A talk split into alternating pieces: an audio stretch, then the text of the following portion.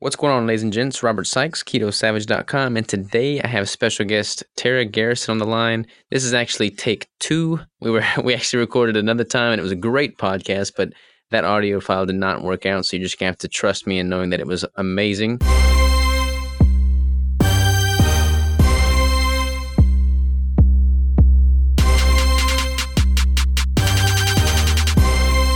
Without further ado, how are you, Tara? I'm good. Thank you for having me back. Thanks for the practice run on the podcast. Hopefully, it'll be like two times better this time. I have no doubt. I have no doubt. So, I met you at the Metabolic Health Summit, and we were talking about just you know keto in the space, how it's been used, um, you know, to kind of get people healthier. Having there's so many different ways to go about it. You kind of promote like a higher carb approach, especially for your female clients. You were talking about how you've seen competitors in particular who have just totally wrecked their metabolism being calorically depleted. Just kind of dive into some of the history about what you what got you into the space and what you've learned and just kind of just talk to me just talk to me. Okay cool yeah. So my background like i've never competed um which honestly i haven't really i guess i'm rolling out with this but i've, I've kind of been toying with the idea honestly just because i've had as a health coach i've had like kind of a bad taste in my mouth toward competition just because i've seen people come out of competing with such like wrecked metabolisms and such wrecked mentalities all this body dysmorphia and just big time eating issues. Um, so part of me is like, hmm, maybe I should go through it so I can see what they're really going through because I do tend to find a lot of people coming out of competing that are attracted to the keto lifestyle. I think because um, one intuitively i think they need know that they need some fat in their lives and two i think they're interested in like staying lean all the time right and so real quick i must say i could not believe it when you said that you never competed before because the first time i saw you i was like wow she definitely is the the competitive, you know, figure athlete without a doubt. I mean, you have the, the shape for it and everything. So you had me fooled for sure. Thank you. Yeah. I just, I love it. I love the actual, like, the essence of bodybuilding. Like, I love it. I love lifting and all of it and nutritionalizing to build muscle. Um, that was a huge like breakthrough for me personally in my life because I always struggled with weight growing up and I always just wanted to be skinny, you know, like most most women, most girls. And finally, like a few years ago, I just embraced my body and I was mm-hmm. like, oh, I can build muscle pretty easily. And I don't need to be tiny and I'm never going to be tiny. So why don't I just embrace this instead? And it's just been like magic ever since. But um, going going back to what I was saying with the the, the approach that I have with keto, and especially if you want to hit on the competitor thing, like, and women, especially when women are chronically deprived of fat and they're calorically restricted restricted for years on end that's when we start to see health problems happen. And i have a lot of clients that come to me with thyroid issues and it's just this like over stress on their body for way too long deprivation for way too long. And so i do use keto with those clients as a tool, like a therapeutic healing tool. But then my goal with my clients is actually to bring healthy carbohydrates back in as quickly as possible. So it's keto adapting and getting a, that rush of all the healthy fats into their body. And once they're rolling with keto and they've experienced what it feels like to be keto adapted, to be mentally clear, to have their gut issues um, significantly decreased or healed altogether um, and to like start nurturing the inside of their body again instead of fighting and depriving and you know going for that same goal that i was going for growing up. That's just like the road to nowhere, the road to misery and suffering. Um, once we can get them to the place where they're nutritionalizing with healthy fats, they're not afraid of the fats anymore. They're keto adapted. They're a boss at producing ketones. Then we start bringing carbs back in, and that's that's my approach. I I love keto as a tool. Um, I'm not a keto zealot. I'm not a keto for lifer. I go in and out of ketosis. Um, I'm a big fan of metabolic flexibility. So I would say I go in between like full keto and paleo, somewhere in that range. A very, very low carb, high fat approach for sure.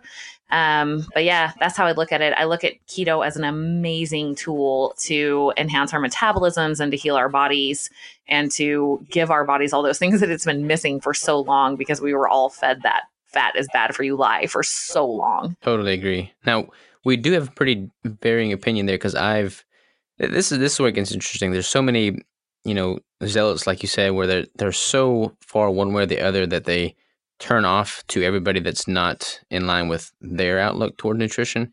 And I've always mm-hmm. fought against that. Like I, I do what I've found worked well for me, but I've never I mean it's not my place to judge what anybody chooses to eat or not eat. As long as we're all eating healthy quality foods, I mean that's way better than the alternative.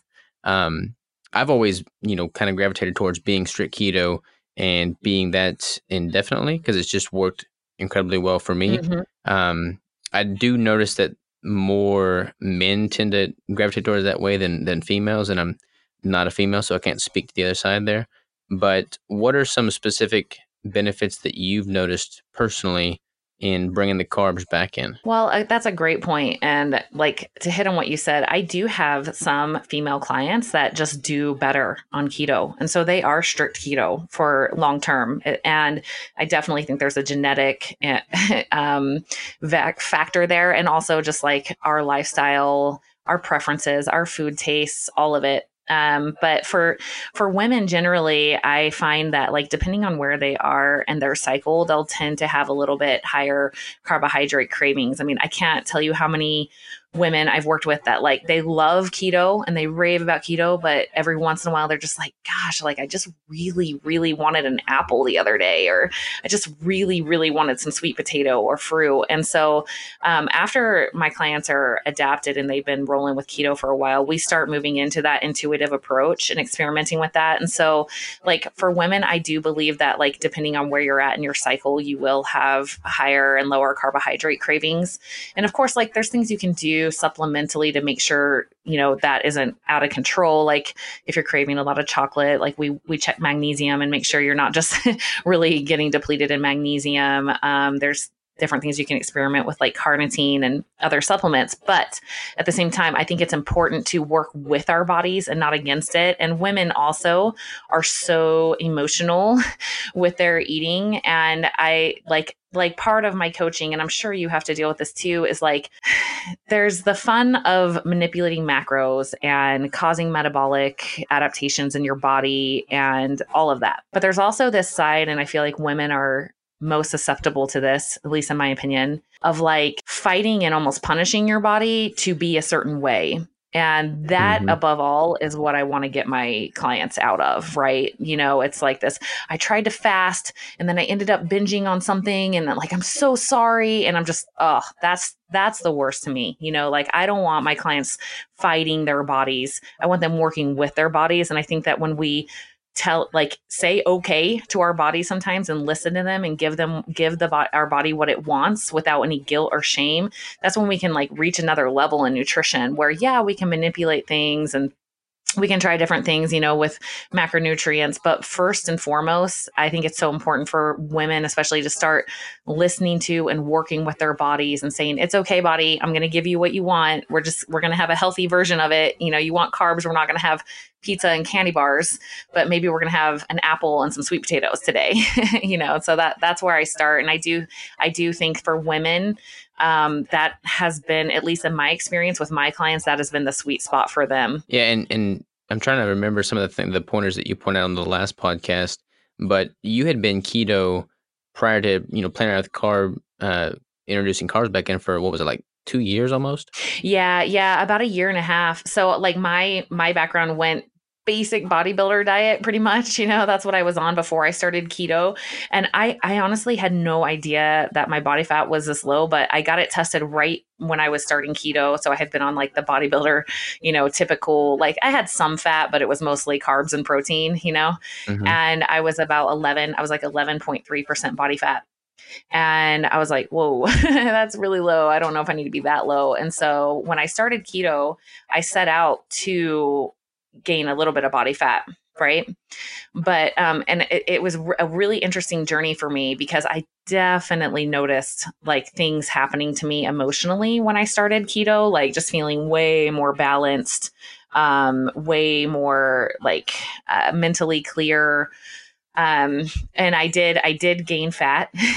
I really achieved. I actually gained uh 10 pounds of fat that was dexa scan like not just 10 pounds like solid body mm-hmm. fat um, in four months and that was that was an interesting journey too because i was totally fine with where i was at that put me in about 17 or 18 percent body fat um, but what i noticed as what for me personally, when I stayed keto for the rest of the time, there were times I was like, okay, I'm gonna try to lean out again. I'm gonna get down to like, you know, 14 or 15% body fat.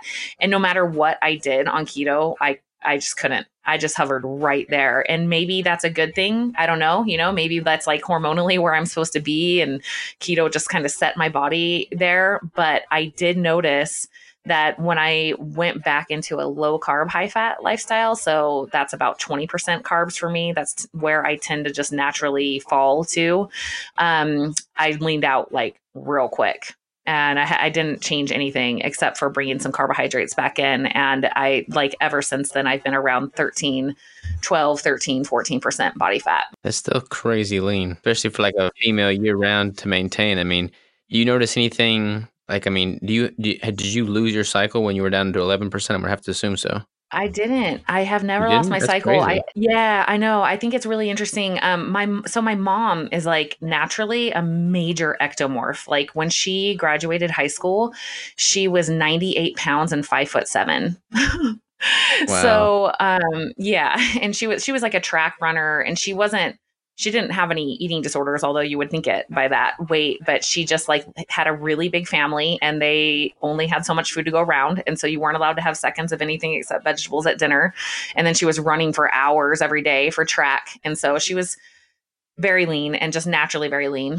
Um, my dad's side is like the opposite. They are not naturally lean. Um, and so, like, I always struggled with weight growing up, and I just always thought that was like naturally me. But it's interesting, like, now that I eat a very clean lifestyle, like whether I'm keto or low carb, I eat pretty dang well. Like it's going to be really rare that you're going to see me eat garbage because I just I really think about what's going to happen to the inside of my body when I put food in it.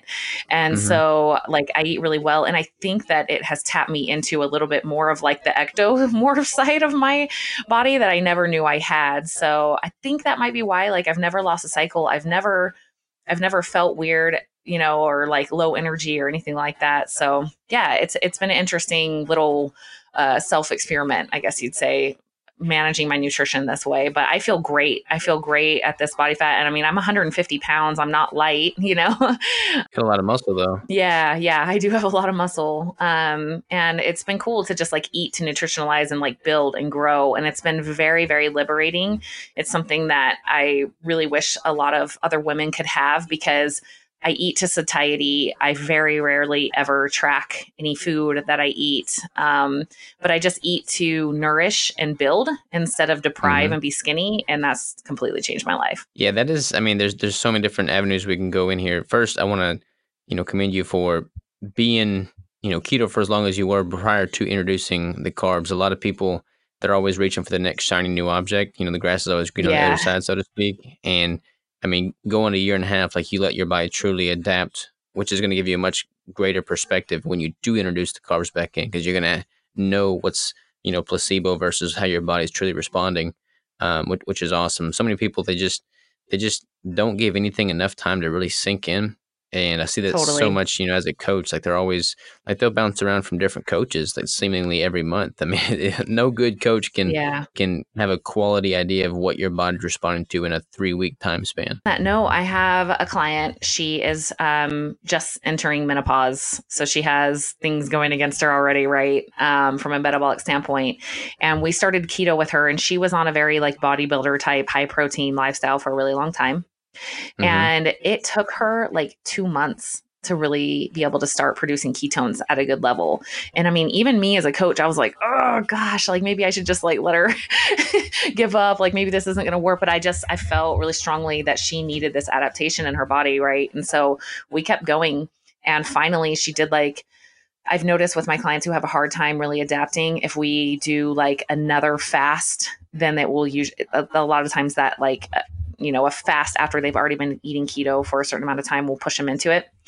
So she's mm-hmm. she is producing ketones like a boss now. Like she's like around ones or twos. And it is so amazing to hear her talk. Like my heart just like wants to burst because she's just like I'm really going through something right now. Like I, f- I've never felt this good. Like I realized like how like neurotic I was about my eating before. And I, I, I feel so calm and I feel like I can like, I just am eating to love myself. Like I wasn't expecting any of this.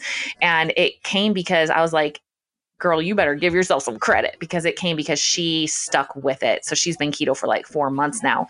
But if you had asked her a month into keto, if she had given up a month into keto, she would have been like, oh, I, I tried that. I hated it. It was horrible. It didn't work for me. And because she yeah. stayed with it a little bit longer, now it's like changing her life.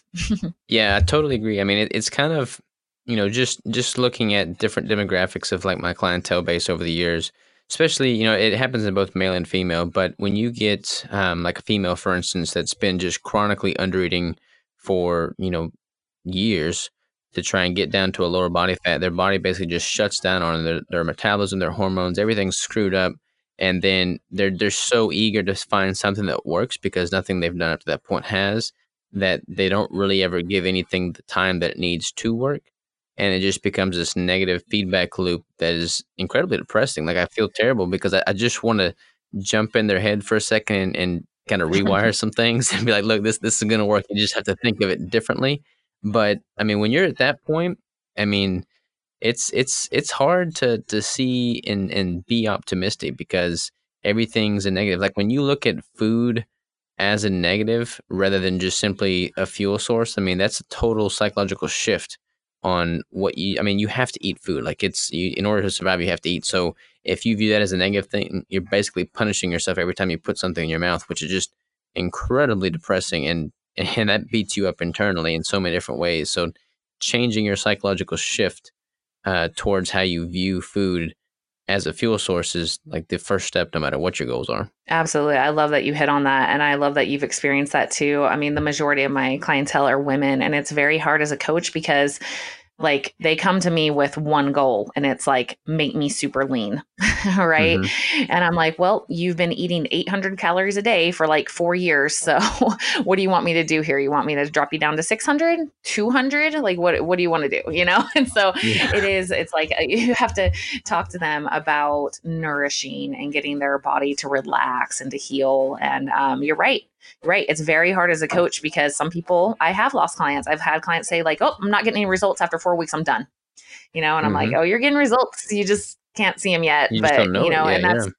Yeah. And I mean, you know, if I guess in some ways, I guess I failed as a coach if I didn't help them understand that. But, you know, it is, it is what it is. But I think like being a keto coach is such an interesting experience because you it really is to me about healing the metabolism and healing the mind and nourishing the inside of our bodies.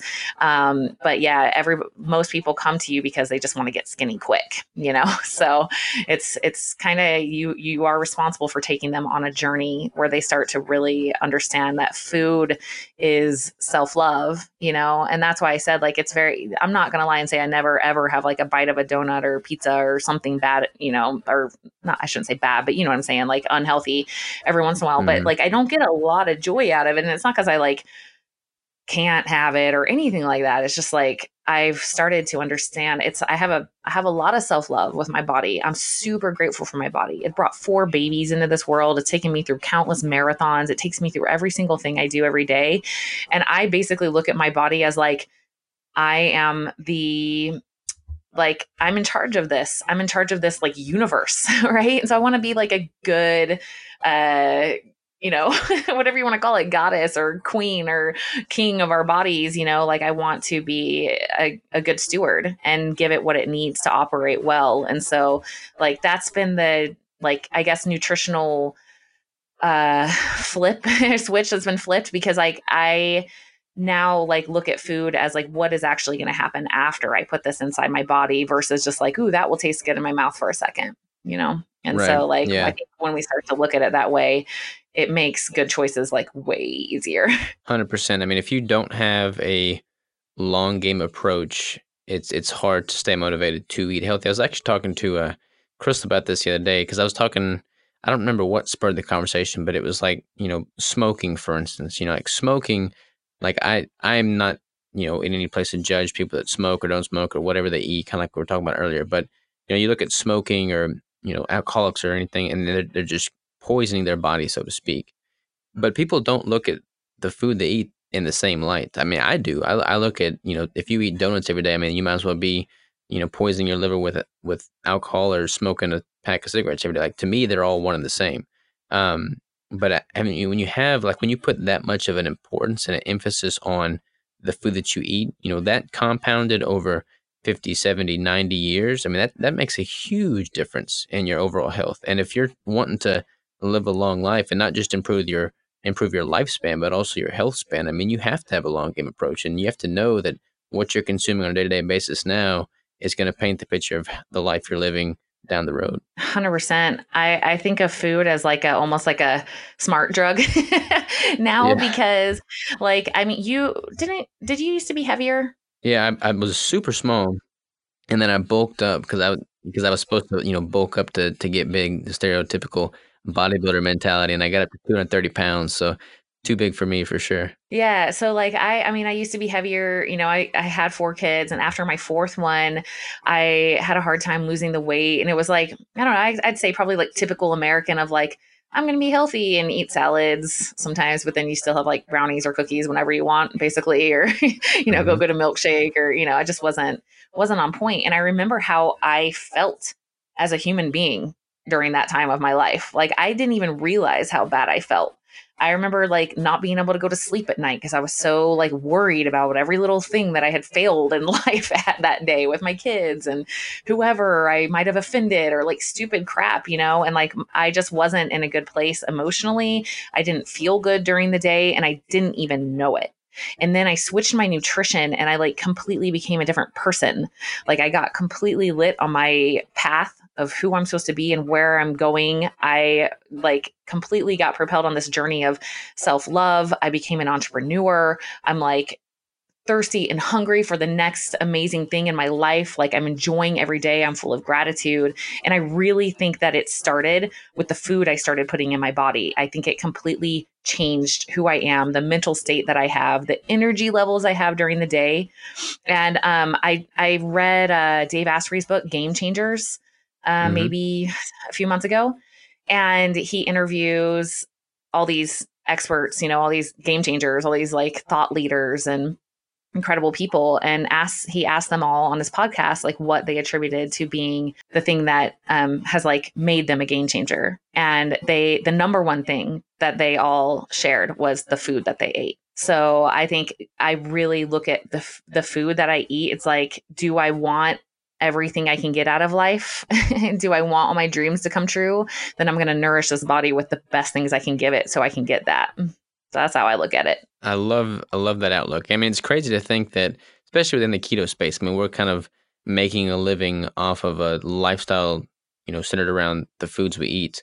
And if you think about that for a moment, it's crazy. I mean, there's conferences focused on the foods we eat. There's products out there focused on the foods we eat. I mean, it's truly mind-boggling to think that a a nutritional protocol can become the vehicle that creates this life, but it becomes this catalyzing mm. factor that just invigorates us and gives us some kind of sense of you know passion and belonging, and then the community is there and just keeps building like this fire within us. And I mean, it's it's truly remarkable. And I just I don't know. I, I no matter how hard the day is, no matter how bad the day is, I can think and reflect on that simple concept and I just have to smile because it's truly amazing. I love that. Yeah, I definitely felt that at Metabolic Health Summit. I don't know if you did, but I was like, man, this is a group of some brain optimized people. Like the energy yeah. at that thing was just unreal. The conversations were so deep and meaningful. Like it seemed like everybody was on their path, you know, their intuitively guided divine path in life. Like it was just unbelievable. And I was like, these are some healthy people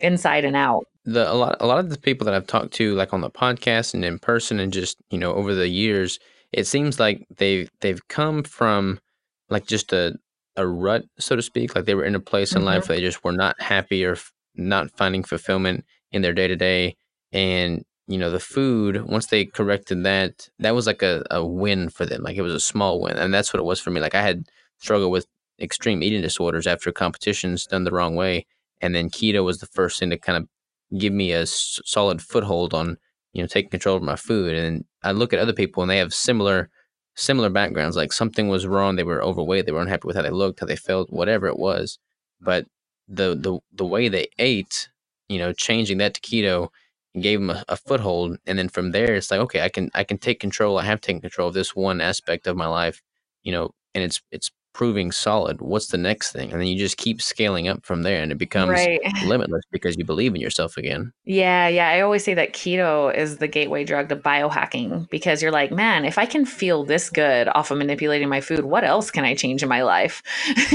That's going to make yeah. me feel that much better right? And it becomes this like amazing journey. Speaking of biohacking what other quote unquote biohacks have you been implementing or playing around with lately? Um, well, I'm a pretty big fan of supplements, and that's funny to say because you know I used to be definitely be in the thought you know community of like oh i just get all my nutrients from food but the more courses and education i've gotten on it i'm like man you know we live in a time where like if you can afford to have supplements added to your diet like that's just more optimization you can give your body. Like i just look at it as food now right? And so mm-hmm. i definitely um, look at supplements as like my number one biohack.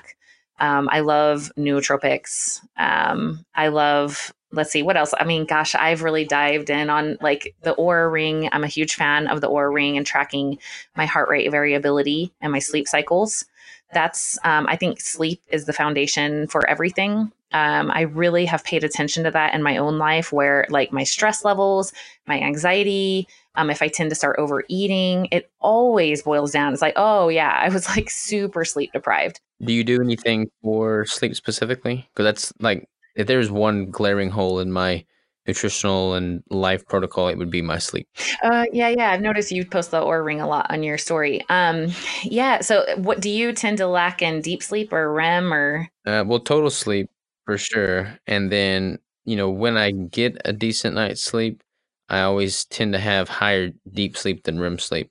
Uh, the other day I had I actually slept for I couldn't believe it, but I slept for eight hours. Like I forced myself, and I actually had higher REM sleep in that instance. But generally speaking, my my deep is always higher than my REM. Okay, same here. And that's what I was going to say is um when I first okay, first of all I have to say the reason I think tracking your sleep is so cool is because I had no idea that I wasn't getting very much REM sleep before I started tracking. Like I cuz I'm a very deep sleeper and I mm-hmm. thought, "Oh, like I'm an awesome sleeper, like yay. Winning. I got that one easy." And then I started tracking my sleep and it was like almost no REM. And then I'm like of course researching REM and it's associated with like long-term memory consolidation and brain health and I was like, "Oh shoot." so um, I started experimenting with all these different things, right? Like I got like salt lamps so I wouldn't have to have bright light at night. And I got blue blocking glasses and um, started experimenting with like the temperature in my room and cold showers and like all these different things. And the only thing that helps me get more REM sleep is sleeping longer. So if I sleep for really? like four hours or something crazy, like I won't get any REM sleep. And then if I sleep six hours, it'll get like a little bit.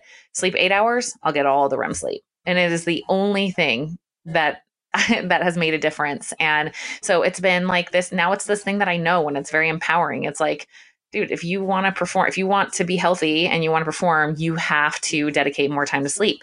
And for me, that's been a matter. I don't have a hard time getting up early in the morning because I love to crush life. What I, and I hear a lot of people talking about like, oh, don't hit the snooze, don't snooze through your dreams. Like, you got to have this morning routine where you get up at 5 a.m. and you meditate and you do all these things and you have this whole plan, right? And I do like that stuff actually. I do actually do that. I don't have a problem doing the early morning stuff. My problem was the nighttime routine. I don't hear a lot of people talking about being disciplined in your bedtime routine.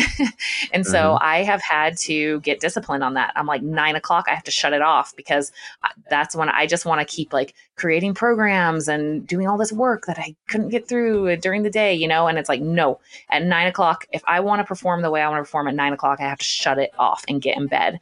So that's, that's the only thing, honestly, that's helped me with REM sleep. I mean, that makes sense. Like that one day that I slept the eight hours, I mean, that was the only time my REM was beyond my mm-hmm. deep sleep. Mm-hmm. So that would be in line with your findings as well. I think, I don't know, I, I need to work on that. There's no two ways around it. There's just so many things. Like when you're, it's kind of a double edged sword being keto and having this zeal for life and an entrepreneur because I mean you just don't want to sleep. Like sleep is not something that is fun. I mean you would rather be up working. Totally. I get really jealous when people are like, I just find I do best on four to five hours of sleep a night. I'm like, so yeah. jealous. I wish I I wish I was like that, but I'm not. And the reality of it is I think probably for you and me too, because we are entrepreneurs and we train really hard.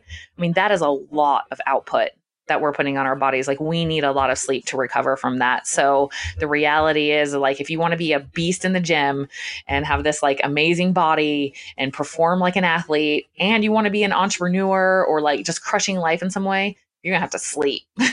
well, it's funny. You look at like the the day to day protocol of a professional IFBB, you know, bodybuilder that's doing this for a living and getting paid to do it. I mean, they have like blocks all throughout the day where they just go sleep. Like they they eat, they train, they sleep. That's it. Like they just sleep. And I mean, it makes sense. Like you would have to be able to sleep to, to create that kind of tissue and recover. Um, I don't know. I think I, I have found that I need seemingly less sleep with keto than with carbs, but I'm still probably getting not near as much as I should. I definitely am not getting as much as I should.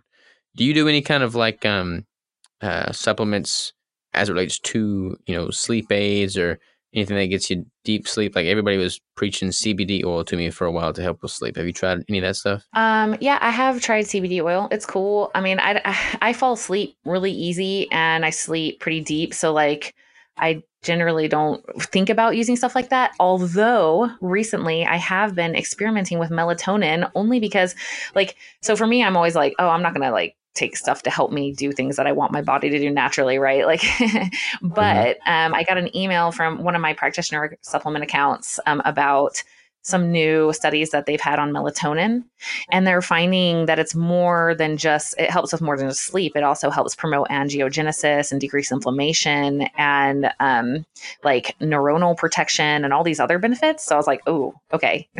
You got me. I'm interested. I'm going to try it out. So i have been experimenting with melatonin. And what's the dosage on that melatonin it's uh it's 20 milligrams, so it's it's a high dose melatonin. And um, from the the article that I got about it from um, Nutri-Dyn is who I use for supplements. They're saying that scientists are looking at a link between high dose melatonin use and like fighting cancer and inflammation and neuroprotective benefits, promoting angiogenesis. And so I thought, you know what, I'm going to explore that a little bit. Um, because they're talking about even having it like be used as antioxidant protection for people like Alzheimer's and Parkinson's and stroke, which I have a pretty strong family history of. So yeah, I'm experimenting with that. I mean, I guess that's part of biohacking, right? Is being willing to experiment on yourself a little bit. But yeah, it and it it definitely helps me fall asleep real quick.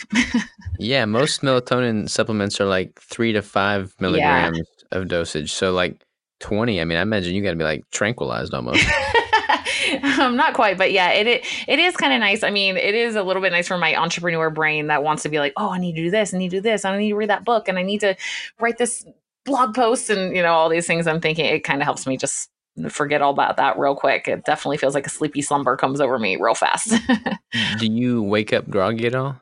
I don't, and that's why I've, I was thinking I would, but I still get up at like 5 a.m. and hit the ground running. So for me, it's it's been pretty cool so far. Huh. It's interesting. I'm gonna have to play around with that. I've heard that, and I don't know if there's any truth to this or not, but some people have warned against melatonin use because it, since your body produces it naturally, if you take in too much exogenously, it kind of shunts your own internal production of it. Yeah. I don't know if there's any truth to that or not. Did, I I have.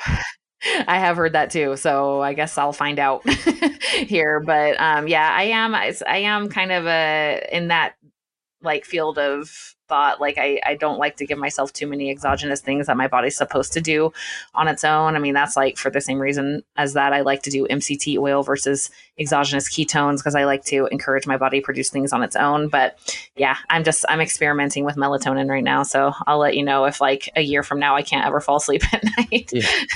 you could do like something like caffeine cycling. You could have like a like a week on or like a week off then like high dosage followed by like a you know, like a phase of low dosage or something. That's probably what I would I would do. Yeah, that's a cool idea too, for sure. So something else I want to dive into. In the last podcast um, that nobody will have the pleasure of hearing, we talked about running because you not only are jacked and lift crazy weights, but you're also a pretty impressive marathon runner. Thank you. Yeah. Um, so running I guess uh, the short story is like I grew up kind of running. My mom was a big track star, and so like she found a lot of joy in running. So she used to like bring us to the track and stuff when we were little kids. I remember just playing in the long jump sand, and you know every once in a while we'd go run at the park for, with her. But I never ran competitively or anything like that in high school. Um, but I did run for fun and just for like weight management in high school and college. And um, I ran my first little 5K uh, right after I got married when I was like 20 years old. And I was like, man, this was really fun. Like the music and the awards and just the community vibes. I was like, I'm going to do a 10K. And then I did a 10 miler and then I did a half marathon. And then my sister talked me into running a full marathon, which I never, ever wanted to do. I was like, those people are crazy. Like a half marathon was so hard. I, I'm done. But she guilted me into it and I did it. And I actually was the one who ended up falling in love with it. Um, and I ran marathons pretty much all through like having kids. Um, and after my fourth baby, I ran a marathon and I thought he was only like eight months old. So it was pretty quick for me to be back into marathon shape after that. And I mm-hmm. missed mo- missed qualifying for Boston by nine minutes. And I got all excited. I was like, oh my gosh, like that's I can do this. Um, three more attempts, and I just kept missing it by like nine minutes. I was like, okay, apparently that's you know harder than I thought. And then I started lifting, and I didn't go keto, but I definitely went low carb, and I lost like thirty pounds from doing that, backing way off of running and lifting way more than I was running. And then on my next attempt, I qualified for Boston with 17 minutes to spare. It was my best recovery ever. I felt amazing.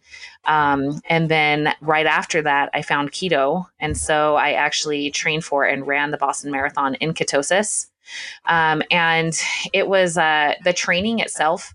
I actually only got up to like 18 miles in my training because I had a lingering injury from when I qualified because um, I was like running out of my mind and overstriding and I pulled a hamstring. So mm-hmm. um, I stopped running six weeks before Boston. So I kind of like the race was really, really hard. But I mean, when you don't run for six weeks before a marathon, it's going to be a little hard. Um, and so I would love to do like another marathon in ketosis to get like the real experience because my training up to 18 miles was amazing on keto. Like, and I just always ran fasted just with exogenous ketones, and it was it was money. I loved it. All right, so you said a few things that I want to kind of dive deeper onto. First of all, your your running time improved after you started introducing the resistance training, which I mean, I, I'm I'm all about that. A lot of people are of the mindset that you can only do one or the other. They they kind of compete for each other in a sense. And if you're if you're trying to run, you can't lift. And if you're trying to lift, you can't run because then you're just going to be, you know, eating and cannibalizing all your gains, so to speak. Mm-hmm. Mm-hmm.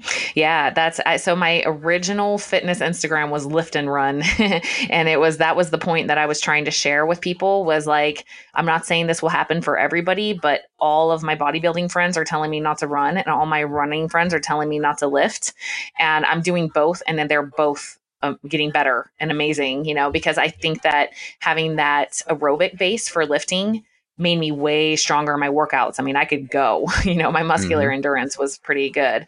And then in my running, definitely just like increasing my power to weight ratio. Um, what I didn't just lift, I also did a lot of like plyometric and explosive type training. So I started training kind of like an athlete and a bodybuilder combined, which is still how I train. And um, yeah, it made me such a faster runner. Like I used to run like nine minute miles. I mean, after my babies, I was running like 11, 10 minute miles, and then it would get down to like maybe eight something but now I can run like a I think my marathon pace was like a 715 or something like that. So 715 for 26 miles, that's crazy. yeah. Yeah. Yeah, I couldn't believe it. I was like, "Who am I? This is so cool." And it really came from lifting and cleaning up my diet. You know, it's it's funny cuz it's it's pretty common to see people that are trying to build muscle, they just totally dispel all cardio. Like they're just like, "I'm I'm I don't want to sacrifice any of my gains." And if you if you have good cardiovascular strength, like look at squats for instance, if you're doing you know sets of eight to ten reps on a squat, then if you're winded after the first two reps, you're just not going to be performing at maximum effort. Whereas if you're able to have good cardiovascular strength and power through a set of you know 10 12 squats i mean that's only going to help contribute to you know increased muscle and hypertrophy. So that's that's exactly right. Yeah there's definitely a healthy blend between the two. Like you and, and on the other note, like I would never want to be in a position where I f- I wouldn't feel confident in my ability to just walk up and run five miles a day. Like I, I just I feel like as humans, you know, we, we we owe it to ourselves to be capable and able bodied. And I remember, I think it was a uh, David Goggins book that I was listening to, and he's you know hardcore crazy extremist and mm-hmm. talking about running. And after I read that, it's like okay, I need to ramp up my running game. And since then, I've been increasing my mileage. I run every single day now. I add one mile each week, and until I get up to uh, 10 miles a day. And I'm just going to do that, I don't know, indefinitely at the moment. But I've been doing that in tandem with my lifting, and all of my lifts have continued to improve. I haven't noticed any detriment there. And my ability to run that distance has become much more easy, at, you know, with each day that passes. So I think it's I'm definitely a fan of it for sure. That's awesome that you're doing that. Seriously, kudos because most people when I tell them I run, I mean, it, I would say 98% of the people that when when running comes up they're like, "Yeah, I hate running." you know, and so I I always tell people I'm like I would hate running too if all I ever ran was like 1 mile or two miles because mm-hmm. the first mm-hmm. mile or two are always hard. But once you get in your groove and you build that cardiovascular endurance it you it becomes meditation honestly. It's like a mind over matter thing and you just you kind of like lose touch with even what you're doing and you just kind of drift into meditation. At least that's what it is for me. And so that's why i enjoy it so much because like i after a while i don't even notice that i'm running anymore. I'm just like deep in meditation. And so yeah it's I, it's it's amazing for me. But I will say one thing. I, I speaking of like biohacking, I don't know exactly where I'm at with all like the DNA testing that's becoming really popular now, but I'm I try to always stay open minded. Um, and mm-hmm. I so I've had a couple different DNA tests done, and one of them that I did said that like I had a lot of genes that would put me at an advantage for both endurance and strength.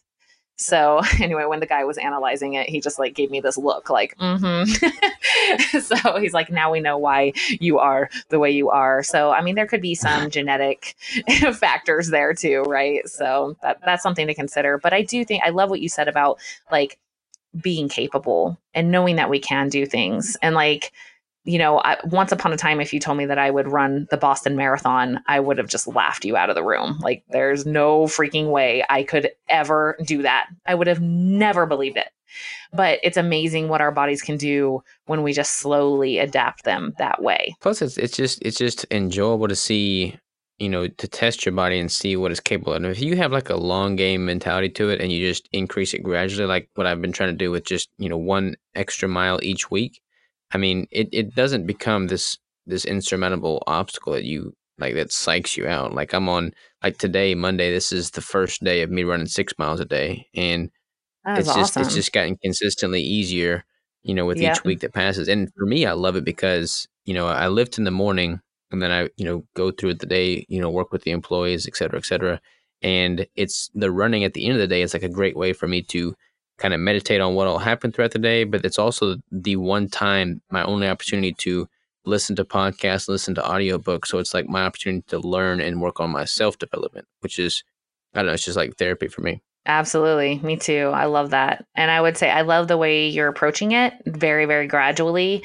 Um, I think so. The recipe for injury and running is too much, too soon, too fast. You know, we want to do all the mm-hmm. things generally. So it's like, I'm going to run six miles tomorrow and I'm going to hit a 730 pace. and then the next day I'm going to run eight miles at a 715 pace, you know, like, so um, going really, really gradual. Like when I was building up my running, I was going like in like quarter mile increments, you know, mm-hmm. and so like I'm trying to qualify for the New York Marathon in 2020 so I started training last fall for that. Like that's that's the long game that I have in my mind when I really want to do well and perform well. It's because I know I'm going to need a while to build up my base and then I can start working on speed.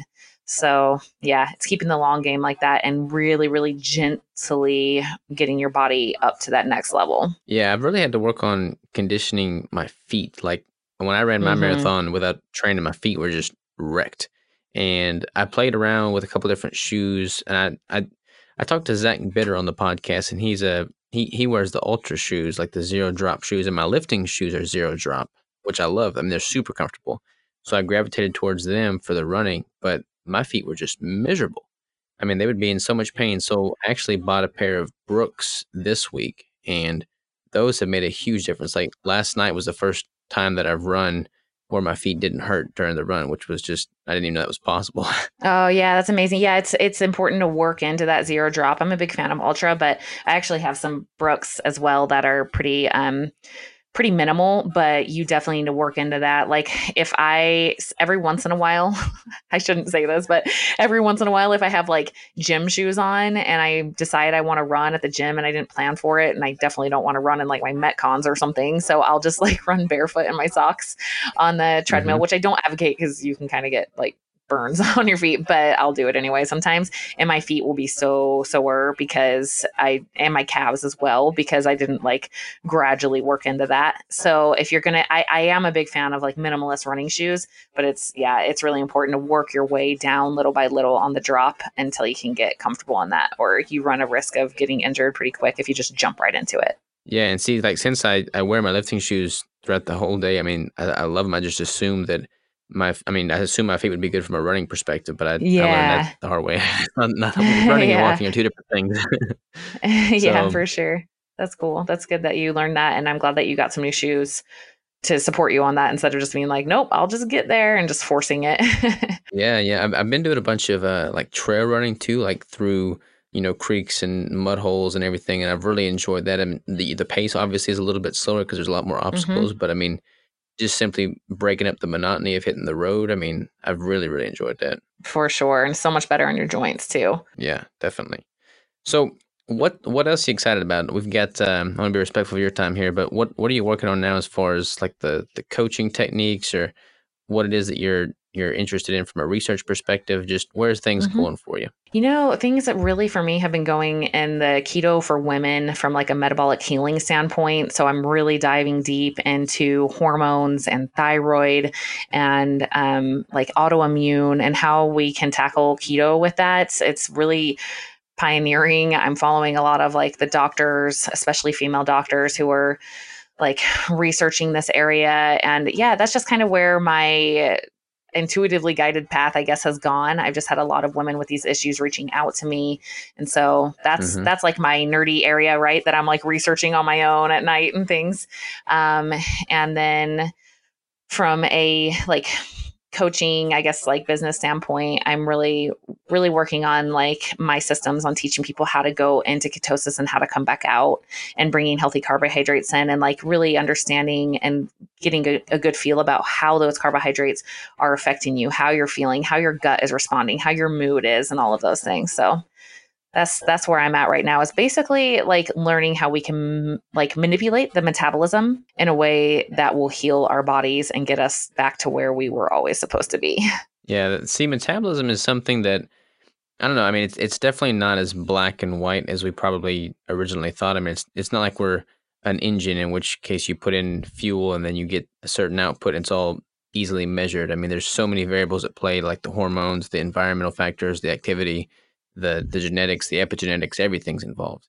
And there's not a whole lot of I mean, I don't know. I don't feel like there's a whole lot of people that are experimenting with different ways of manipulating metabolism as there should be. I mean, that's just such a, you know, applicable topic that affects us all. And it's it's sad to see so many people wreck their metabolism because of it misinformation or just ignorance around the topic. But for for like a good general rule of thumb, for instance, you know, again, this is gonna be highly individualized, but when you have a female client that's been chronically under eating for you know months or years even and they're around you know 1000 calories or even less what what's like a good threshold to get them up to like at what point do you consider them to be at a healthy intake? So this is like when I have to really build relationships with my clients um, because I, for those women, I don't give them calories and macros. I don't even want them thinking about that, and they st- they tend to still do it. You know what I mean? Like they'll text me like, "Hey, mm-hmm. so I only had this many grams of carbs, and my ketones were only at a 0.6," You know,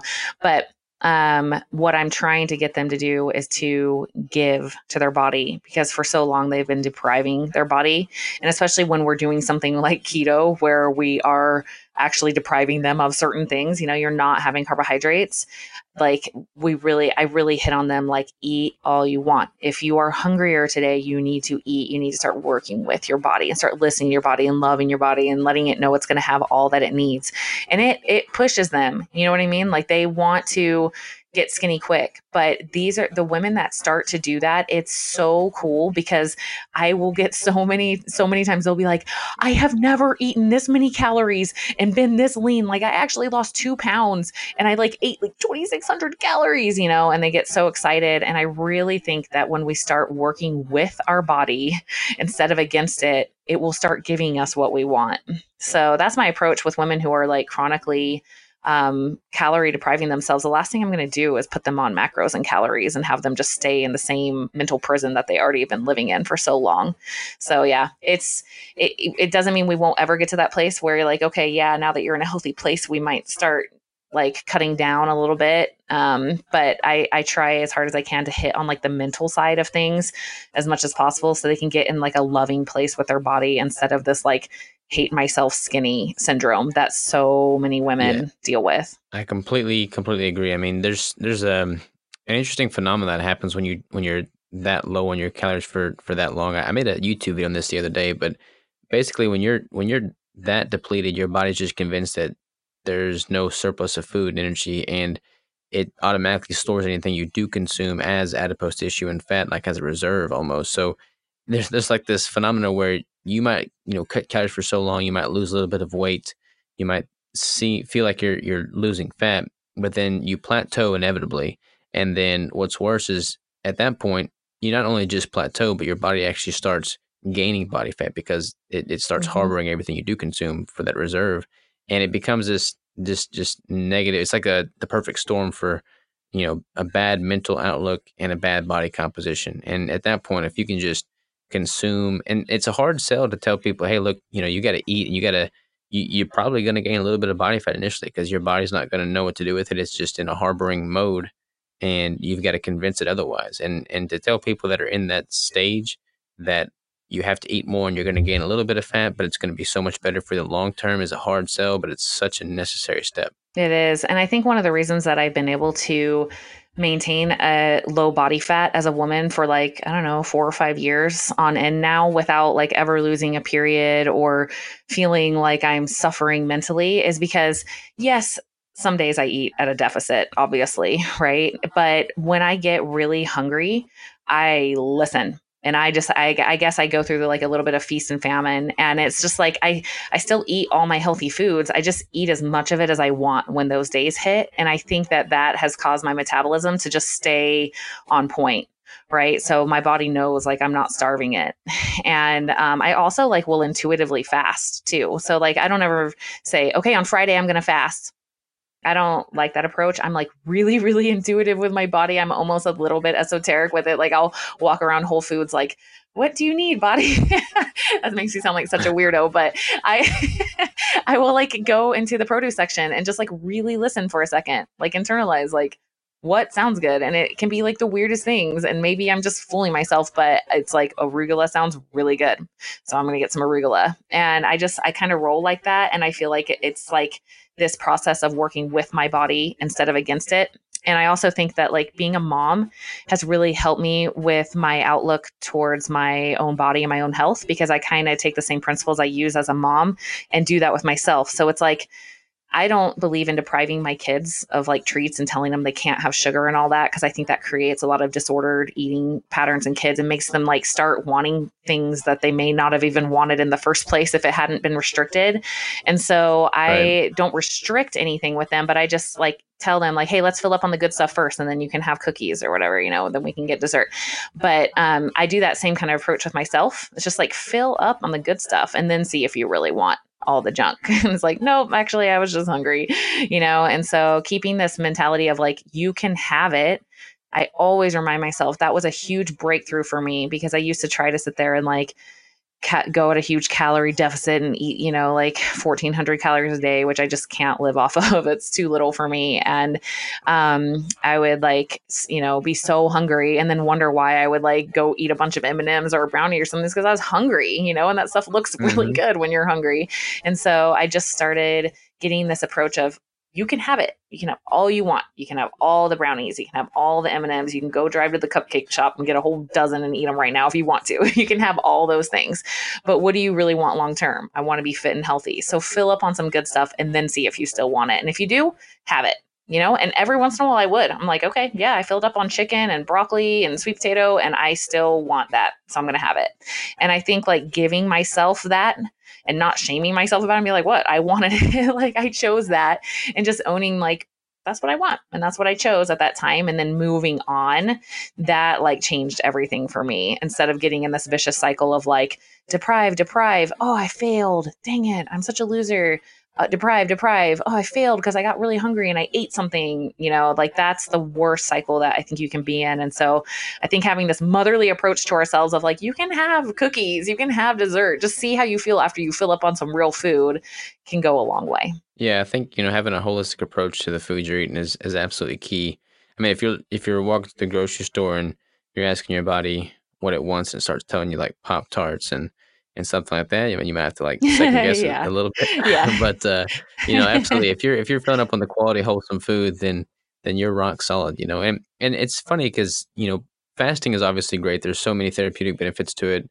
You know, from an autophagy standpoint. I mean, you always hear the benefits of fasting, and and with that, you know, food in surplus is often demonized, which is unfortunate because that's not really the right approach either. I mean, when I did that 6,000 calorie experiment, my metabolism improved tremendously. Like my, my metabolic baseline now is like 3,500 calories, which I would never have assumed.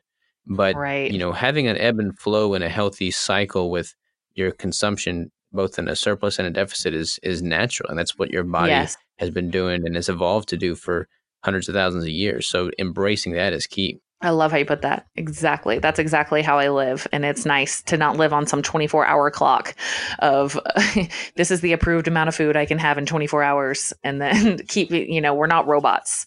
Like we have hormones right. and we have different output every day. And we have, you know, all sorts of different factors going in and out of our body. So we need to just like listen to that. And I think, you know, um, even men and women alike binging and overeating and all of that stuff, it comes when you start getting in that deprivation mindset. And so, yeah, you're absolutely right. Like, you can't be like, I think my body says I want zingers and uh, Big Mac, you know, like your body might say that at first. But so it, it does take some um, changing and a little bit of discipline in the beginning to be like, okay, I can have the Big Mac and the zingers if I eat this giant veggie egg scramble with avocado. Let me see if I still want it after that, you know? Um, so it does exactly. take a little bit of discipline at first on making good choices, but then eventually, like, you know, I have days, I'll be totally honest, I have days I probably eat like four or 5,000 calories and I don't even sweat it because I know that like I'll naturally probably go in a deficit, you know, or maybe I don't. I don't put pressure on myself that way. And it's as long as it's good quality food, I just I don't sweat it and it's worked really well for me for a long time now. Yeah. Yeah. I mean, I don't know know that everybody can just function at that high, you know, effective, efficient rate instant. Like it takes time to get there, but that is definitely like the the goal in which to get to. I mean, that's how I feel myself. I mean, there'll be days where I'm eating six thousand plus calories, and there'll be days where I'm fasting completely. But right. knowing and being so in tune with your body is such a powerful thing. So if you can reach that, I mean, that's what everybody should strive for, in my opinion, for sure. Right. And it's why I'm such an advocate of lifting, especially for women too, because I definitely couldn't have done this five years ago when I didn't have muscle. There's no way. Like I I was restricted on how many calories I could eat before I would just gain fat like crazy. And so lifting changed that for me. And I'm sure that's why you can also eat so much, you know, like testosterone and growth hormone, those things are amazing for metabolism yeah, and yeah. just having muscle and burning all burning all day long like that. It's very liberating. So I love that for women because it's like you can finally eat. Especially now that I'm doing the running too, like the running and the lifting together, I feel like I could.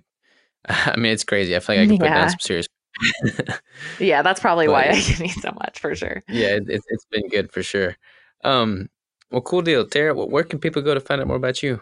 Um, so I'm most active on Instagram. It's Coach Tara Garrison, T A R A. And then my website is CoachTaraGarrison.com. That's where you can reach me and find all my programs and um, reach out to me if you want to work with me. And you are starting a podcast too, right? I am. Yeah. Thank you for mentioning that. I haven't released it yet, but it's going to be called the Wonder Women Collective. And it's going to be all women who are currently going through their spiritual and health journey and sharing their stories. And I already recorded the first one um, with Kristen Rowell, who I think you know, and it yeah. was powerful. So I'm so I'm so excited to launch that podcast. Awesome. Yeah. Kristen and you, I mean, you're you're all like like two peas in a pod. I can just imagine you all like going to the gym and then go run an ultra marathon together or something. yeah, we we you if you get to hear the podcast, you'll see it's pretty it is pretty awesome. And she yeah she's a powerhouse little marathon running bodybuilder extraordinaire. So um and also very spiritual. So yeah, yeah, for sure. Well, very cool. I will definitely link out to those and let me know. I mean, I, I guess that that will be the the link to the podcast when it does go live. They just type that in and it'll pop right up. Yeah, the Wonder Women Collective. Yeah. So Perfect. yeah, thank you. Perfect. Awesome. Well, Tara, it's been a pleasure. I'm glad we get to to redo this because you have so much insight. I just love people to have the opportunity to to get an idea of where you're coming from and kind of your outlook towards health and nutrition. Because I think it's a very healthy long term approach, which is what people should strive to to acquire. Thank you, Robert. I super appreciate having you having me on and like I completely resonate with you and everywhere that you come from on health and fitness and I love like your humble approach towards it. So, it was awesome talking to you today. Well, thank you. Thank you. I will probably see you at one of these conferences I'm sure coming up soon. So until then, you have a wonderful day.